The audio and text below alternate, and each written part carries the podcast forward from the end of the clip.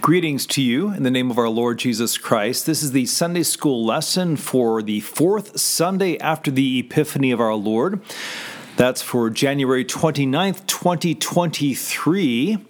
And our gospel reading is Matthew chapter 5, verses 1 through 12. This is the beginning of the Sermon on the Mount, the first of Jesus' long sermons found in Matthew. And of course, Matthew 5, verses 1 through 12 is pretty familiar because this includes the Beatitudes, the series of blessings that Jesus speaks. We hear the Beatitudes every year when we observe All Saints' Day, and then once every three years, it's also in the middle of Epiphany on the fourth Sunday of that season. So today we're going to look at Matthew chapter 5, verses 1 through 12, along with a quick look at the Old Testament lesson for this Sunday from Micah chapter 6, verses 1 through 8. Now, the Beatitudes are a series of blessings. Each one, of course, starts out with, with the word blessed. Um, in in the Greek, the word for blessed here is, is makarios, which can mean happy or blessed or saved or redeemed. And in fact, when Matthew uses the word Makarios in his gospel. He's leaning towards the saved or redeemed meaning of blessed here. Um, I know that some have tried to take the Beatitudes and say, well, since blessed means happy, then following these instructions will make you happy. So if you're poor in spirit, you'll have a happy life, etc. That may be true for some, that may not be true for others, but this isn't about some sort of emotional happiness. This is about being blessed by God. And to be blessed by God is to be saved, to be redeemed in Christ. So Jesus has begun his ministry. He's been baptized. He's dealt with the devil in the wilderness. He's called his, his first disciples and performed his first miracles. And now, chapter 5 begins with seeing the crowds. He went up on the mountain, and when he sat down, his disciples came to him. So, the Sermon on the, on the Mount begins with Jesus sitting down to teach. And the question remains who is Jesus teaching? There are a couple of options here. One is that because Jesus sees the crowds below, he isolates himself on the mountain to speak only to his disciples. The other thought is, and this is the one that you see in most artwork of the Sermon on the Mount, is that Jesus sits down to teach his disciples and the crowds gather around him. Does it matter? Probably not. However, we do want to keep the distinction always that, that the 12 disciples will be the apostles well, not Judas, but 11 of the 12 disciples will be apostles whom Jesus sends as, as kind of the first pastors of the New Testament church to carry on his work of, of proclaiming the gospel of the kingdom of God. So now in the. Uh, in the next verses, Jesus will begin the Sermon on the Mount by speaking these Beatitudes. There are nine of them, and while they all begin with blessed, they do kind of have an organization and a connection. In fact, as we look at these briefly for the next few minutes, we find that the first four Beatitudes are about gathering the people into the kingdom of God, gathering, gathering them into God's family, if you will. And once they are believers, once they are gathered in among God's people, then the next five Beatitudes are about who they are in Christ as his redeemed people. So in verse 2 of Matthew 5, we read, And he opened his mouth and taught them, saying, Verse 3 and following Blessed are the poor in spirit, for theirs is the kingdom of heaven. Blessed are those who mourn for they shall be comforted. Blessed are the meek, for they shall inherit the earth. Blessed are those who hunger and thirst for righteousness, for they shall be satisfied. So, those are the four Beatitudes or blessings about Jesus gathering people into the kingdom. The first one, blessed are the poor in spirit. It's helpful here that, that the Lord mentions poor in spirit. In Luke, he just says poor, but these are the poor who are in need of, of grace. They're poor in spirit in that they're, they're in need of forgiveness. In fact, a few times within the Beatitudes, Jesus is, is um, reflecting Isaiah chapter 61. And Isaiah 61, verses 1 through 7, is a prophecy about the Messiah and his role as the suffering servant. And Isaiah 61, verse 1 begins The Spirit of the Lord God is upon me, because the Lord has anointed me to bring good news to the poor. Jesus is anointed as the Messiah publicly at his baptism. That's when the Spirit of the Lord God descends upon him as well. And now here, here he is preaching good news to the poor, namely the poor in spirit. And the message is theirs is the kingdom of God. Remember from our last podcast that Jesus has come to proclaim the kingdom, and like like a um, like a wedge being driven into a stump to split it apart, the kingdom of heaven is is already now um, entering into our time. And, and and and continues to enter into this world until Christ returns again in glory and ushers in a new heaven and a new earth. Because Jesus is here in Matthew chapter 5 because the King of heaven is present. The kingdom of heaven has come with the King.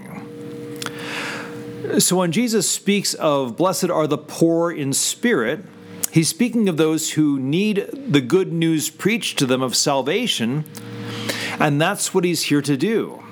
In fact, that is what he's doing as he proclaims these beatitudes because the king is there, the kingdom of heaven is theirs. And so Jesus is saying to those who are poor in spirit that day, Blessed are you, because the kingdom is yours, because I am here as the king. This isn't a future thing for those who trust in Jesus. For those who belong to the King, the kingdom of heaven is theirs already, even if they and we won't see it until the resurrection on the last day.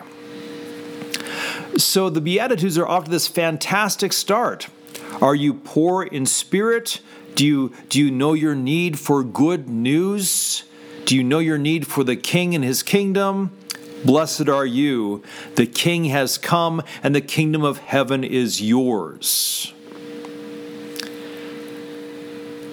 That's the first beatitude. It's also kind of the lens through which we should hear the rest of the Beatitudes, because all the rest are about what it means to be gathered into the kingdom of heaven and to live within the kingdom of heaven. So the second beatitude is Blessed are those who mourn, for they shall be comforted. Now, back to Isaiah chapter 61 again because we had before the Spirit of the Lord God is upon me, because the Lord has anointed me to bring good news to the poor. He has sent me to bind up the brokenhearted, to proclaim liberty to the captives, and the opening of the prison to those who are bound, to proclaim the year of the Lord's favor and the day of vengeance of our God. And then the end of verse 2 to comfort all who mourn. So, again, with the second beatitude, Jesus is proclaiming to the people that he is the fulfillment of Isaiah chapter 61.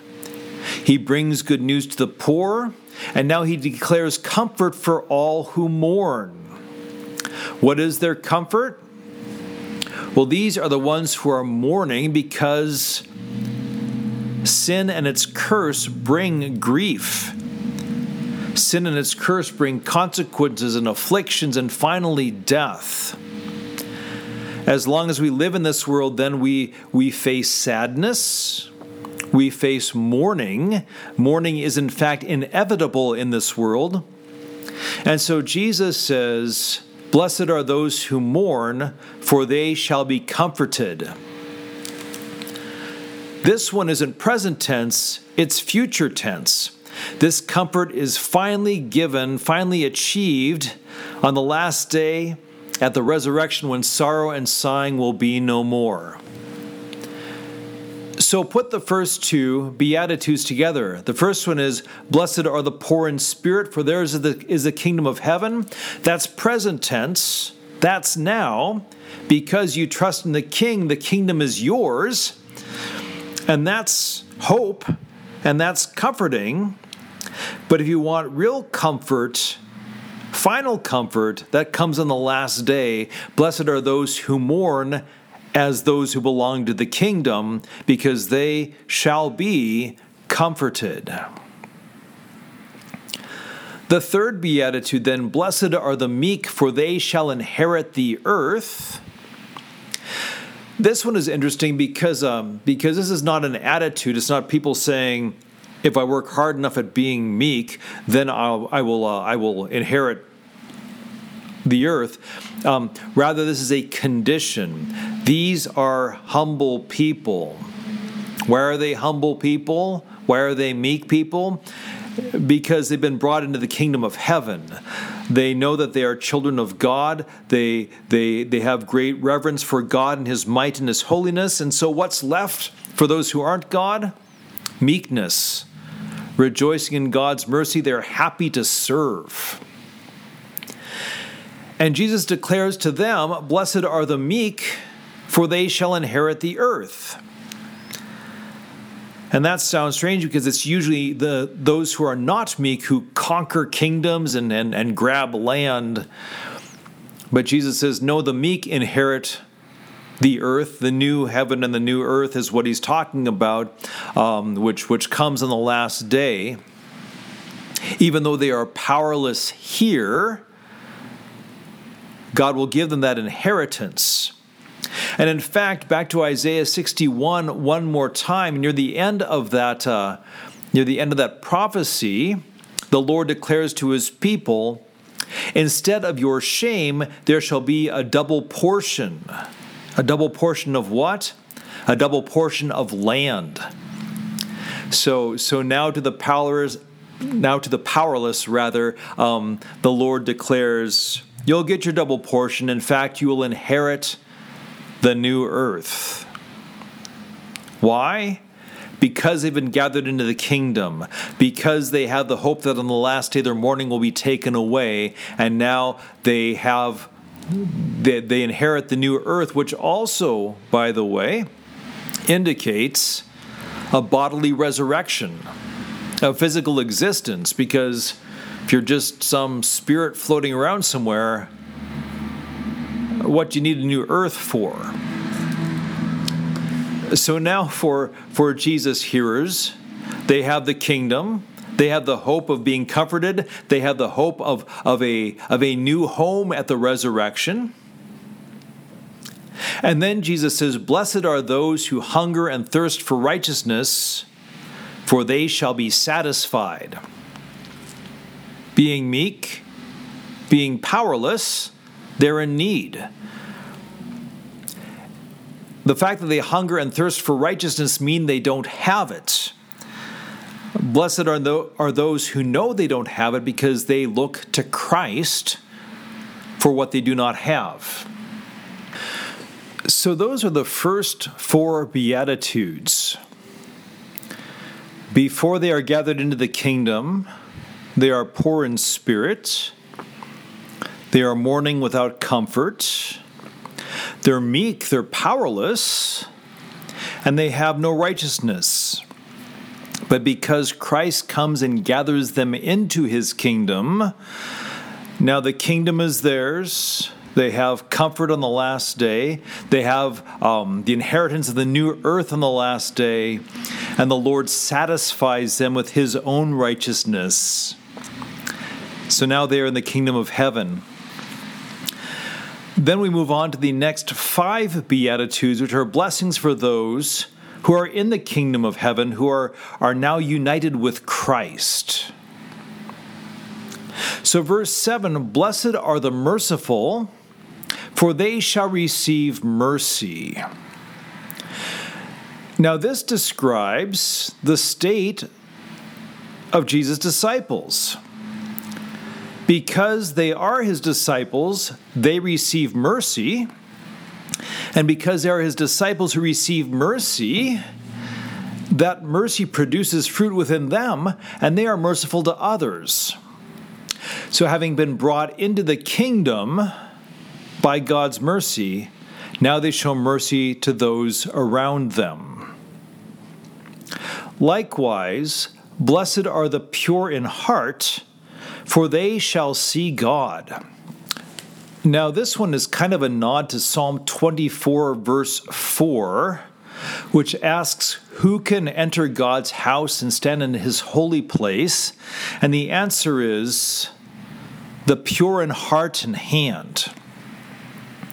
Here, Jesus says, Blessed are the pure in heart, for they shall see God, which is certainly true in Psalm 24 that the one who is, is pure can stand before God.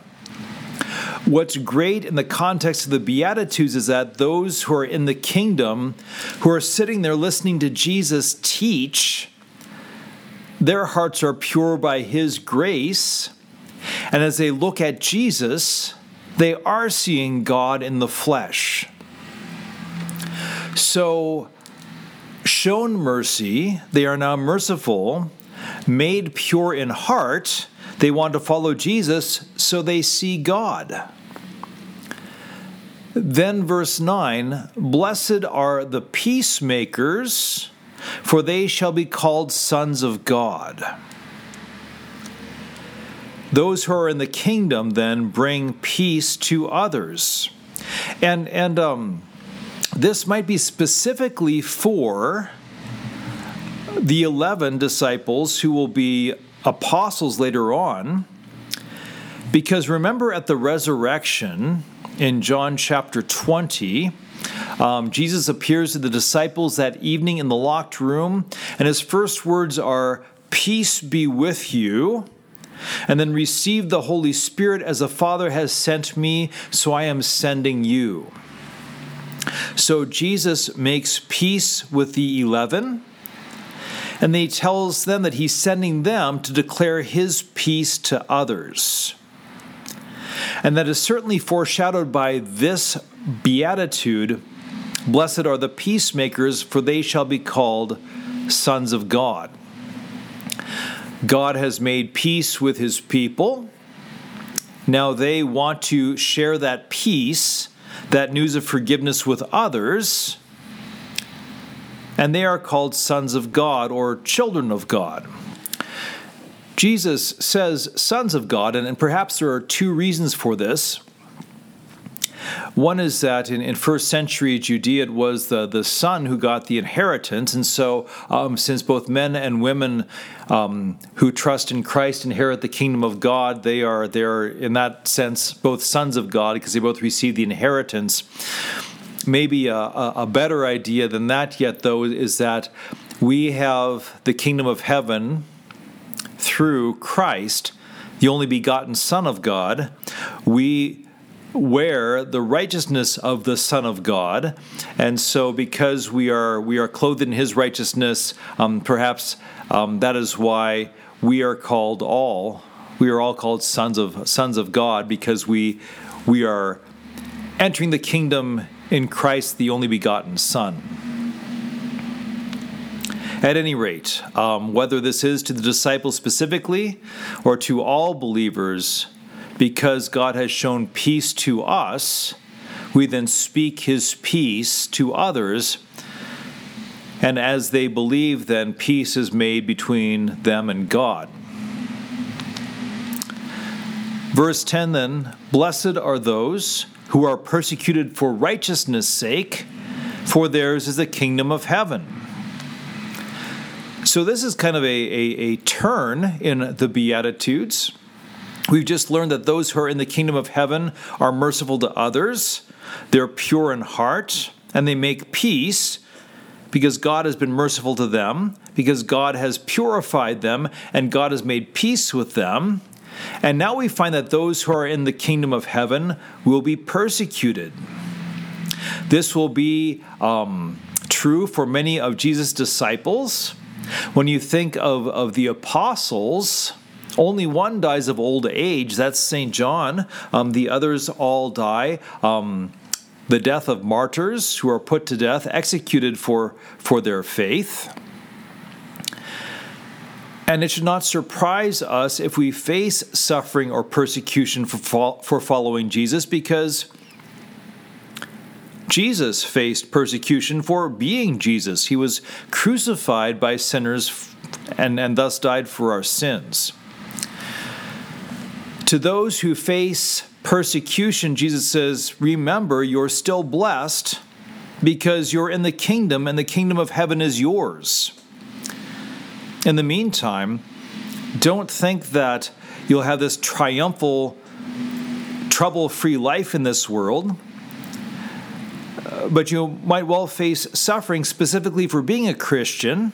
Nevertheless, blessed are you, the kingdom of heaven is yours and that lasts forever. Then finally, the last beatitude.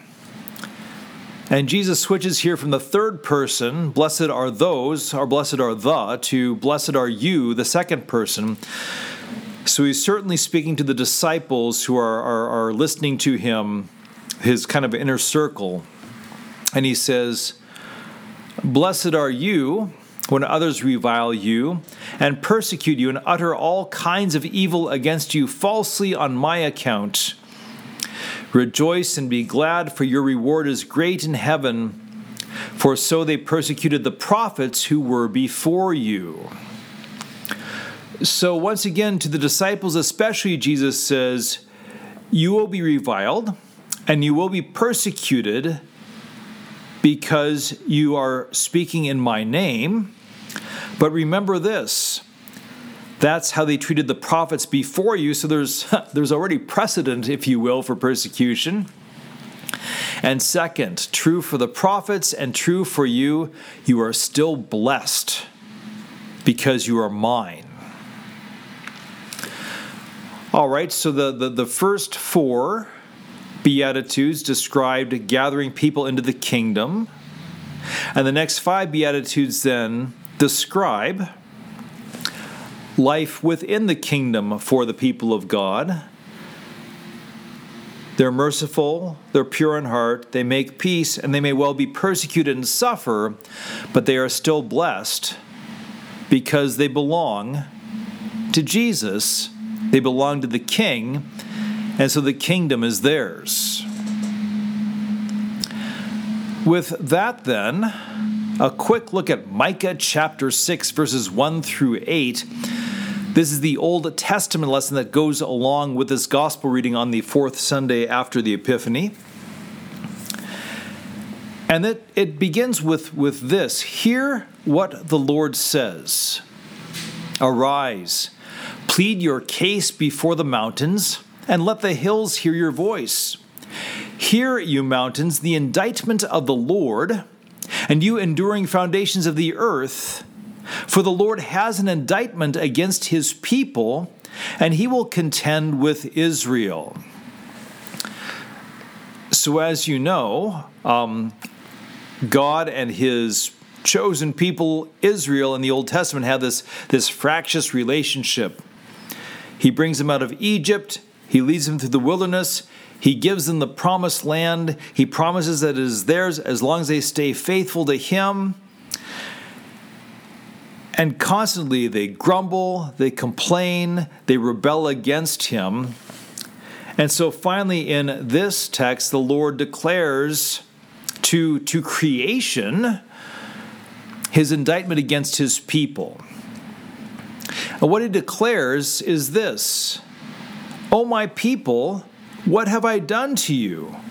How have I wearied you? Answer me.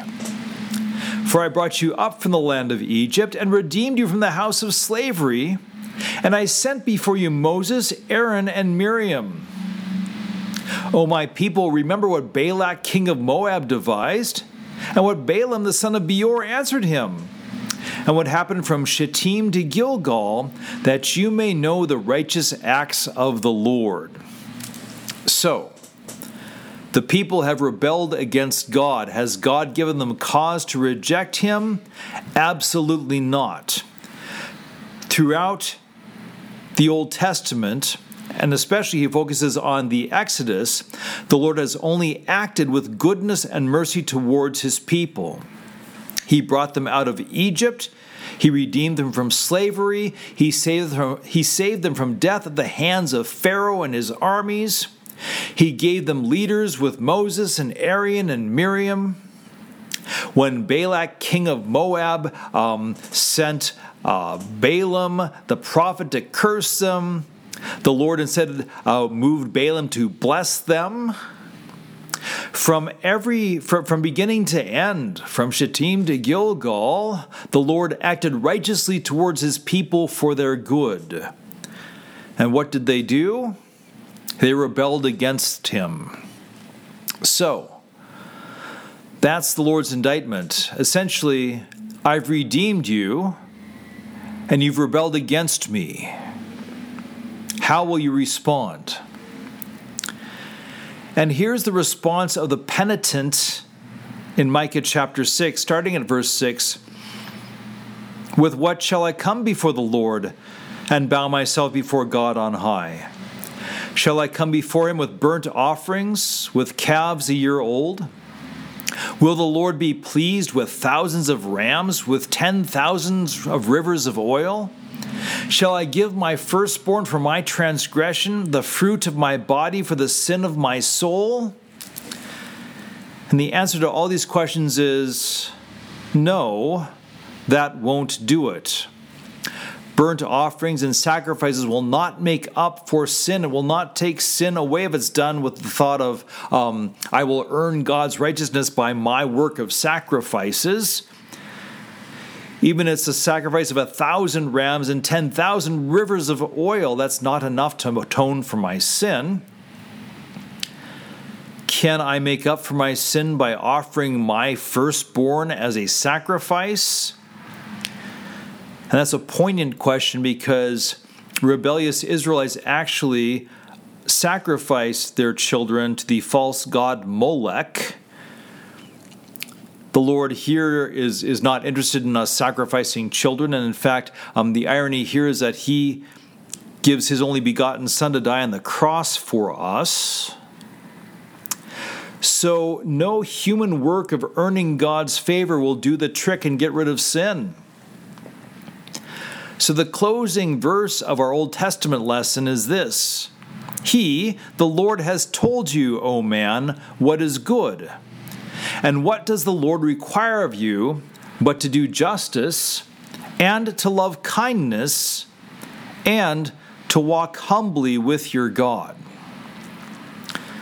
So, one might say, Oh, so rather than make sacrifices, I have to do works of justice, works of kindness, and works of humility, and then I will earn God's favor by my works. And that is not what the Lord is saying here because we just learned in the Beatitudes that you have to be brought into the kingdom by God's work before you can be merciful or pure or any of these other things.